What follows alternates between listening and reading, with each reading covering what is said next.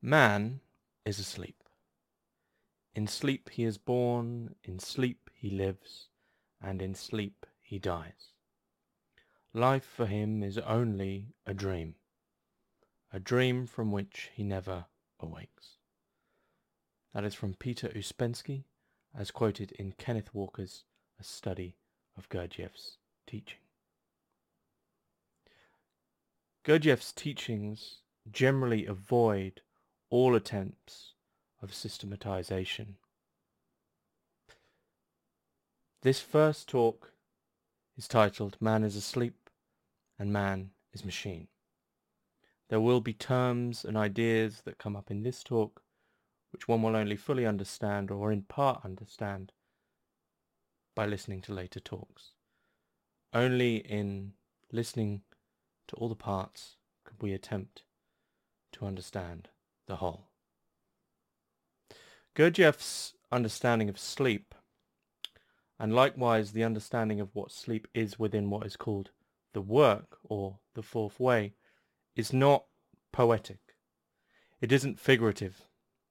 Sleep here isn't used as a metaphor. The word sleep is not intended as a metaphor regarding man's approach to the world. This is not how it's meant. Sleep is meant literally with regards to man's reality. We are all sleepwalking through life, and as such, living in a sleepwalking world, a reality of somnambulance, a world wherein everyone is walking around in a lessened state of consciousness, and yet imagine that they are in fact awake, fully conscious. They lie to themselves about being awake, for they are asleep, and they shall not wake up. The immediate reaction of many to this statement, that everyone, including themselves and including myself, and including you, the listeners, is asleep, that we are all asleep, is usually one of opposition, even of hostility. We react against it. It cannot be, we think and say. We say this and we think this, of course, in sleep. It is a imaginative reaction to something we don't want to admit. Perhaps this first talk is my attempt to explain what sleep is in the Gurdjieffian work, the work, the fourth way, and also perhaps give you an understanding of it which will allow you to assess for yourselves whether or not these ideas are true. But this is the position of the work of the fourth way, that we are all asleep. We go to our jobs, tend to our families, vote for political parties, make the decision to vote altogether, make judgments of others, conduct affairs of state, cook meals, experience emotions, support ideals, write books, give orders, and put simply, experience the entirety of our lives, give or take a very few rare exceptions, flashes if you will, inclusive of all our actions and decisions, all of this is undertaken in a state of sleep, of lessened consciousness. To be awake and to be asleep are commonly understood as functions of consciousness. A word which within the work is understood to be badly misused within the West.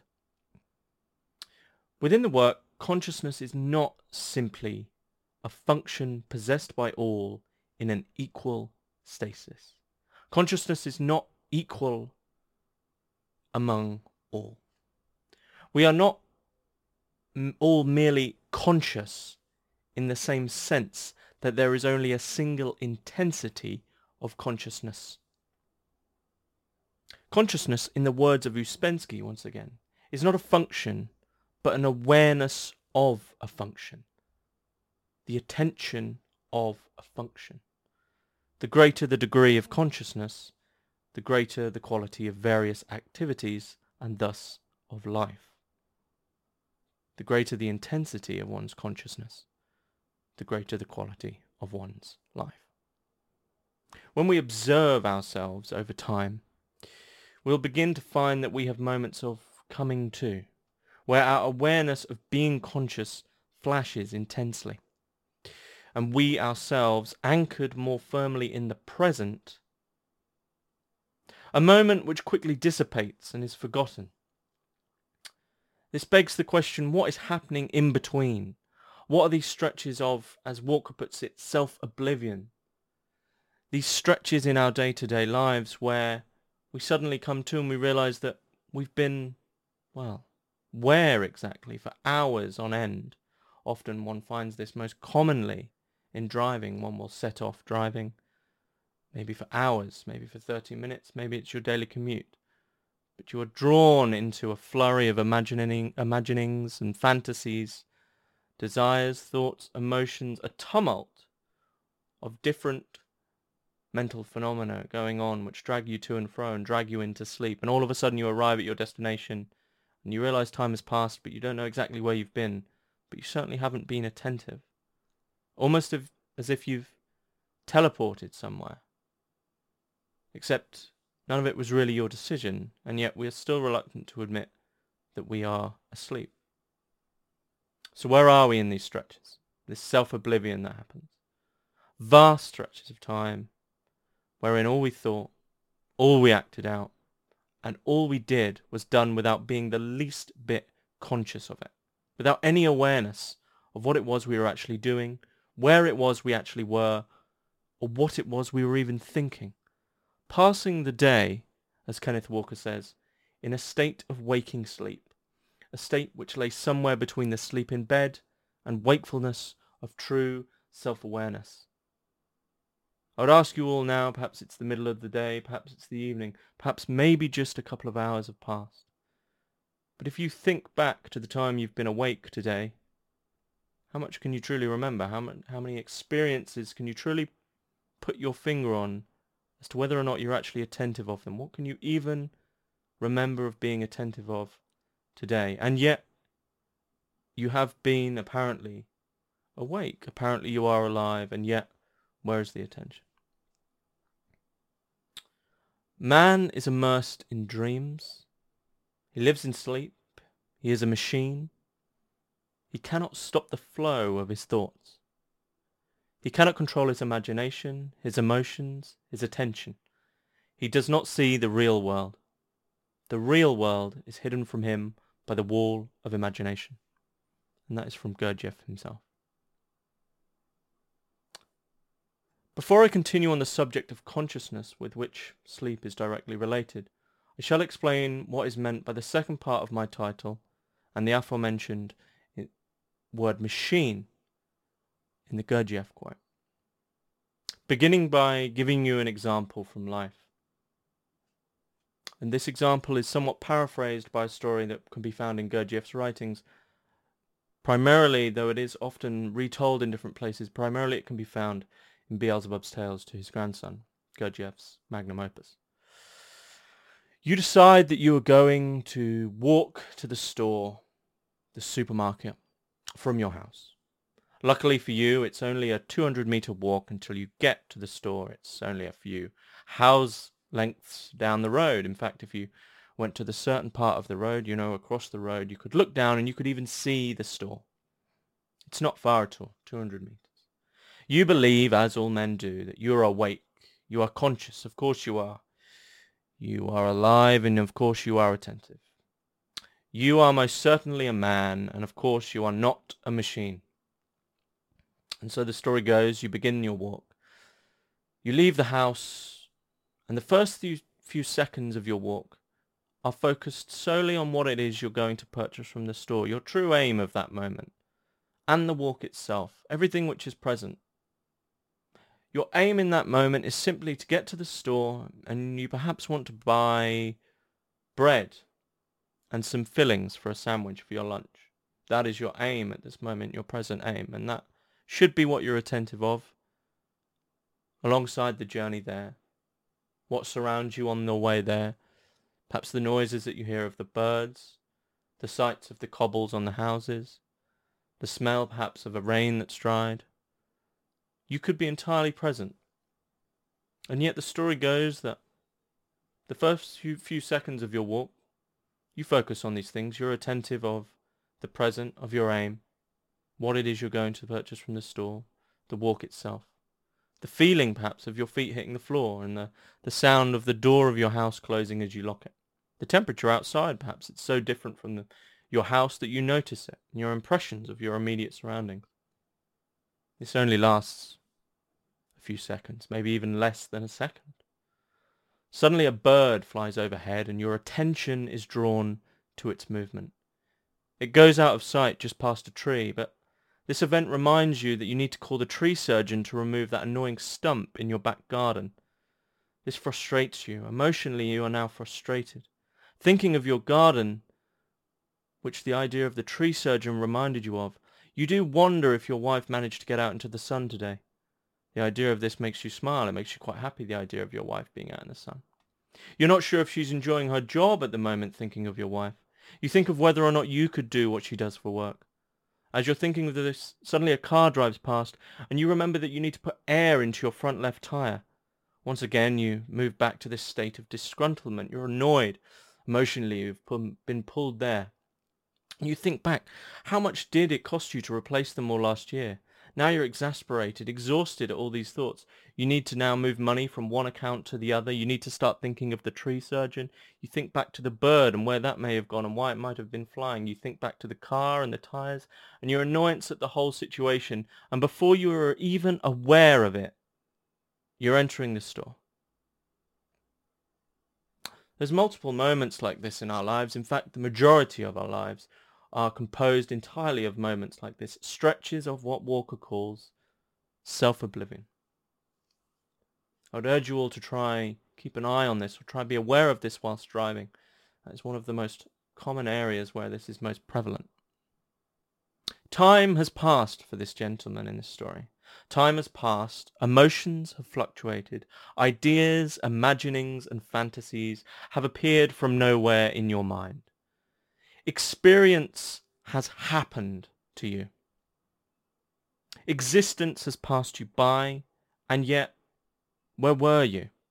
Where was this man in this story who only needed to be attentive for 200 meters, and yet in this space of time, his mind was dragged to and fro in this state we call sleep? He was entirely asleep, controlled by something entirely other. Your attention and consciousness of reality in this story quickly drifted away. And you have to ask yourself, where have you been? The work doesn't state that sleep is a fact. It mean, merely asks you to ask yourself whether or not sleep is a true idea, whether or not you are existing in sleep. And this takes me back to the Gurdjieff quote and the second part of my title. Man is machine. This man in this story and ourselves and myself and you the listener, we've all acted as a machine. We are all machines. All our actions, thoughts and movements are entirely mechanical. Once again, like sleep, this is meant literally, not figuratively. It's not a metaphor. It's not some robotic metaphor. This is literal. We are both asleep literally and we are literally machines. Gurdjieff states, Men are machines, and nothing but mechanical actions can be expected of machines. Man does not realize he is in this prison of the machine, and if you were to tell him so, he would flat out refuse to admit such a thing. He may even get quite hostile. And again, you cannot drag a horse to water if it does not want to drink. Man is a machine which reacts blindly to external forces, and this being so, he has no will and very little control of himself, if any at all. That's Ouspensky. So man exists in sleep, and man is machine. And yet the question must be asked, which I am hoping many of the listeners are asking if they see some truth in these statements that they are machines, that they are asleep, that they are just simply being pulled along by the forces of the world and they themselves are not attentive and they are not paying attention to the world around them and they feel as if something is missing and if, as if life is simply passing them by and for vast, vast stretches of time they cannot think of anything at all which they actually experienced. Numb to life and existence itself. And I hope we're asking the important question, the, the question, in fact, that Gurdjieff said to Uspensky was one of the most important questions he'd asked him early on. Is it possible for men to stop being machines? Is it possible for us to stop being a machine, to stop existing in this way? Gurdjieff makes it clear various things can give us flashes of awakening, of waking up. Moments when we temporarily wake from sleep, and I imagine that all of us have had one or two or a few of these very, very, very, very minor moments in our lives. A sudden crisis, setting out on a journey where this entry into a completely new wor- world overwhelms one and they have to suddenly be attentive of what it is they're entering into. Perhaps entering into the university for the first time and exploring the campus. Everything's so new. The impressions are new. A mother holding on to her newborn baby. The idea that suddenly she has such an over- overwhelming responsibility to a life that life itself creeps in and she remembers everything. The conscious effort we need to undertake to acquire a new skill, such as learning to drive, perhaps even a moment of extreme danger, may wake us up from this perpetual slumber. The realization that we sleep, we accept every day, need not be accepted, and that our lives may be entirely different. This is what all these moments show. We may have all had them. This sudden almost ruthless awareness of the real, an attentiveness which intensifies one's consciousness momentarily uh, as if in a flash to a different level.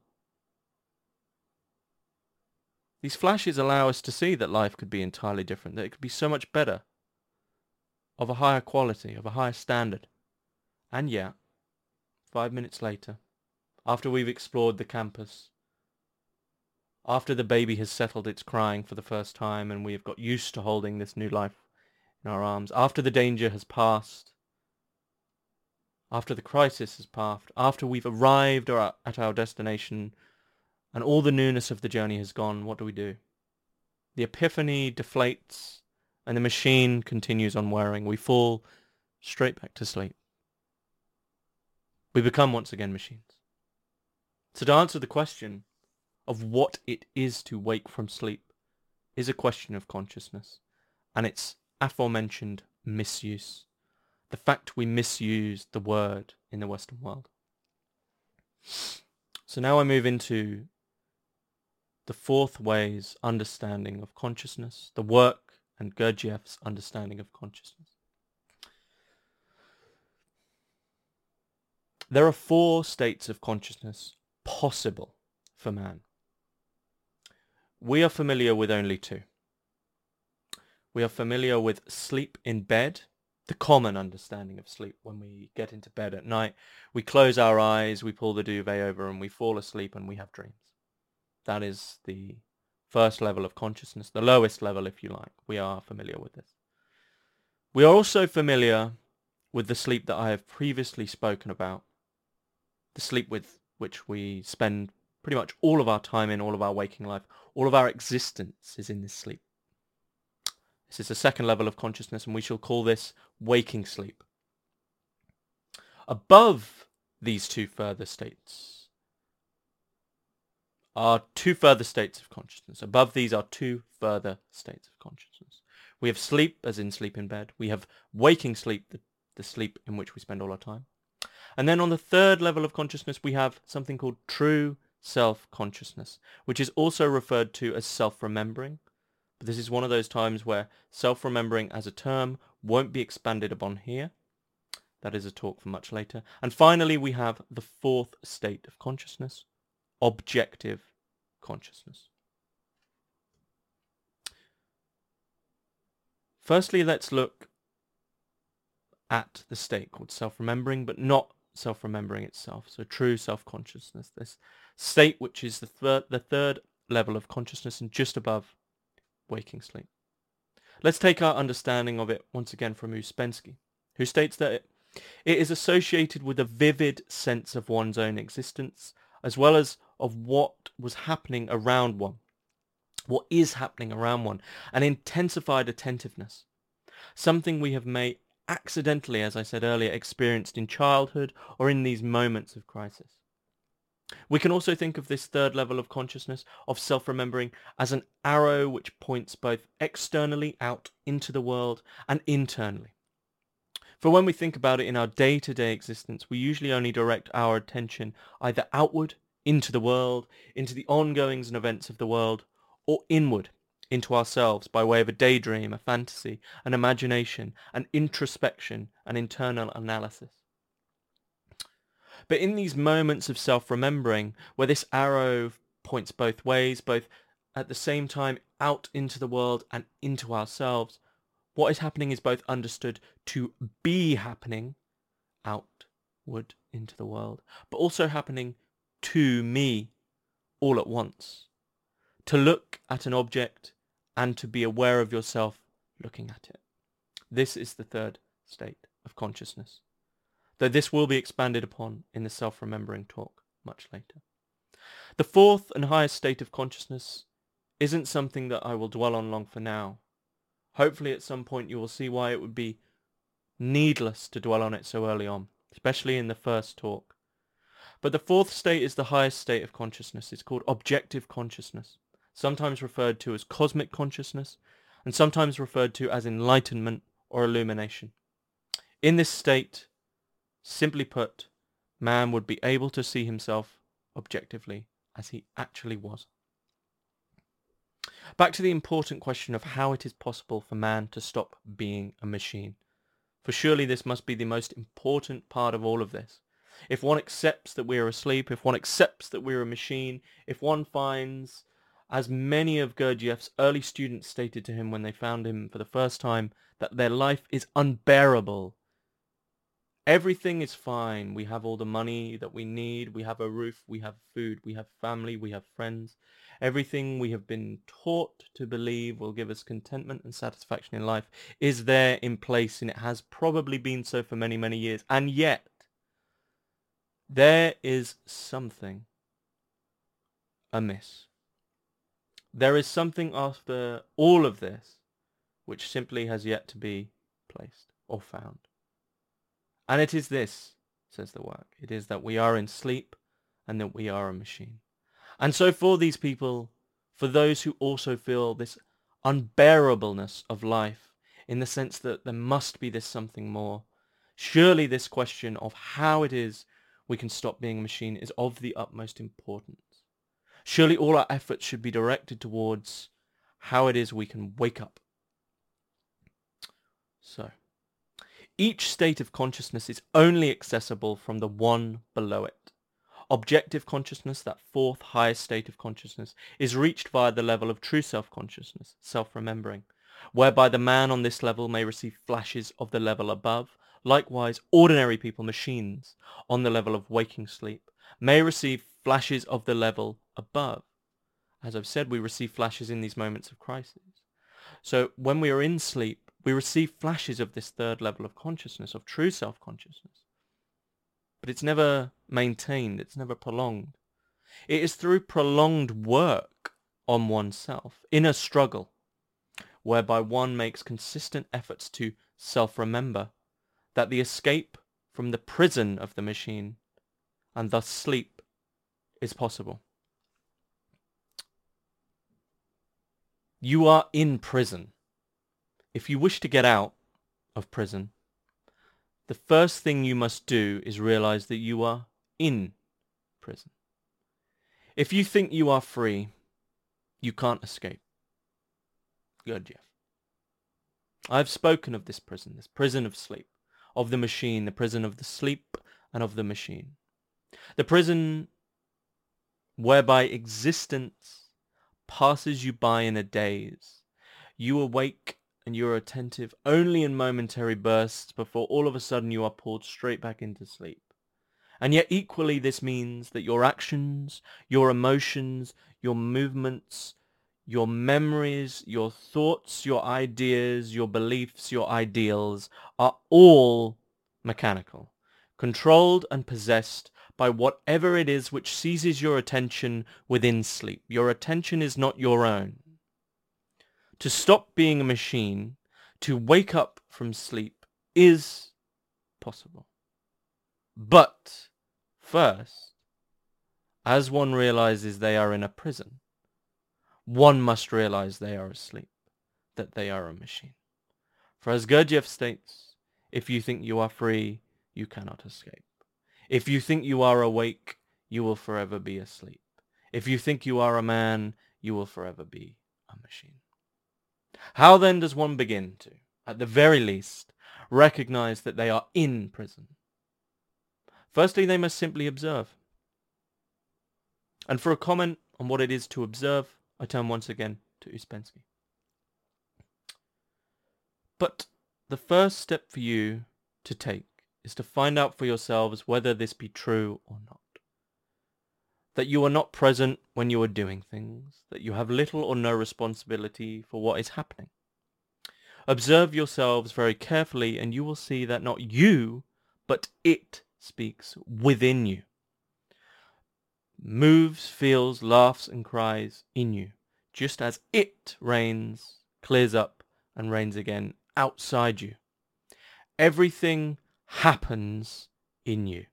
And your first job is to observe and watch it happening.